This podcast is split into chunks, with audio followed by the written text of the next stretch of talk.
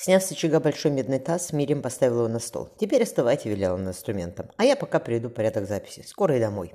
Она взглянула на зеленоватое небо в окне кухни. «Жалко, что миссис Стэнли не взяла меня с собой. Двое несчастья, нечасто рождаются», — посетовала Мирим. «Но семья живет в деревне. Туда неудобно ездить девушке». В дверь постучали. Распахнув ее, Мирим обнаружила на пороге красивого мужчину при шпаге. «Миссис Стэнли на вызове в деревне. Я ее ученица». Она вызвала. Она вежливо присела. «Рядом есть акушерка миссис Фэрроу. Давайте я вас провожу. Давно у вашей жены началось?» «Да я не женат», — расхохотался мужчина. «А ты выросла, сестренка». «Братец Ник», — Мирим повисла у него на шее. «Проходи, пожалуйста, я так рада тебя видеть. Ты надолго в Лондон? Заходил в усадьбу?»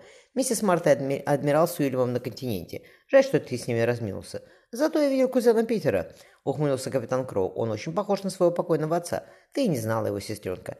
Вечером я отправляюсь в Плимут. Скоро отплывать. Держи». Он вынул из кармана нитку кораллов. Не мог же я прийти без подарка. «Какие красивые!» — ахнул Мирим. «Но разве не есть в Карибском море?» «А как же!» Закрыв дверь, капитан наложил на нее засов. «Давай я помогу тебе надеть». Мирим повернулась спиной.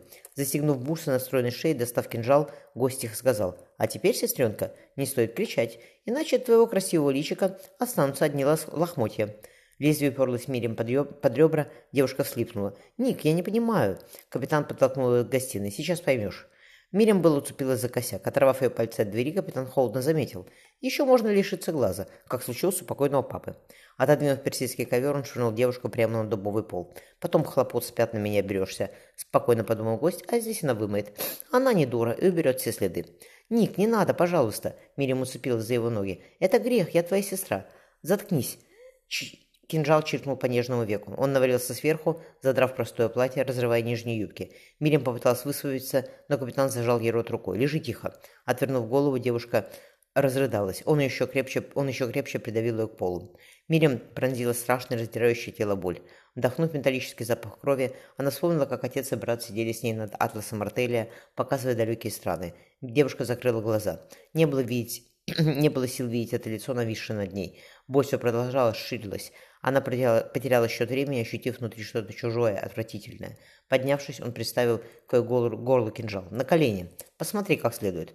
Издевательски сказал он. «Если скажешь кому-то, он пощекотал ее горло острием клинка. Им не жить. Ты знаешь, о ком я. Прощай, сестренка, счастливо, счастливо оставаться».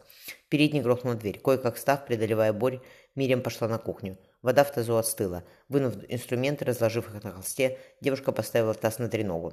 Подбросив дров в очаг, в очаг Мирям стала ждать, пока вскипит вода. «Ты иди спать», — велел Джон, клюющий носом в большом кресле у камина Констанции. «Но папа...» — она подняла заплаканные глаза. «Я побуду с ним». Джон прошелся по мраморному полу. Огромный зал с галереей осенили драгоценные шпалеры на стенах. «Папа хорошо вышкалил», — слух вздохнул он. «Мы бываем в замке два раза в год, а хоть сейчас заезжай, живи.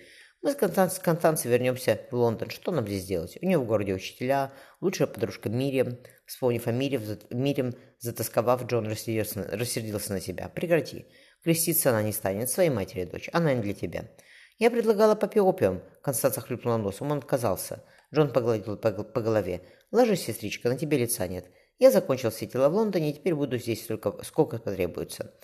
«Не хочу, чтобы папа мучился», — Констанция разрыдалась. «Ты помнишь, что сказал врач?» Присев на ручку кресла, Джон привлек ее к себе. «Папа давно живет с болями, он привык. Он угаснет и не будет страдать. Иди, отдохни немного». Она ушла, волоча за собой меховое, меховое одеяло, а Джон, перекрестившись, постучал в опочивальню отца.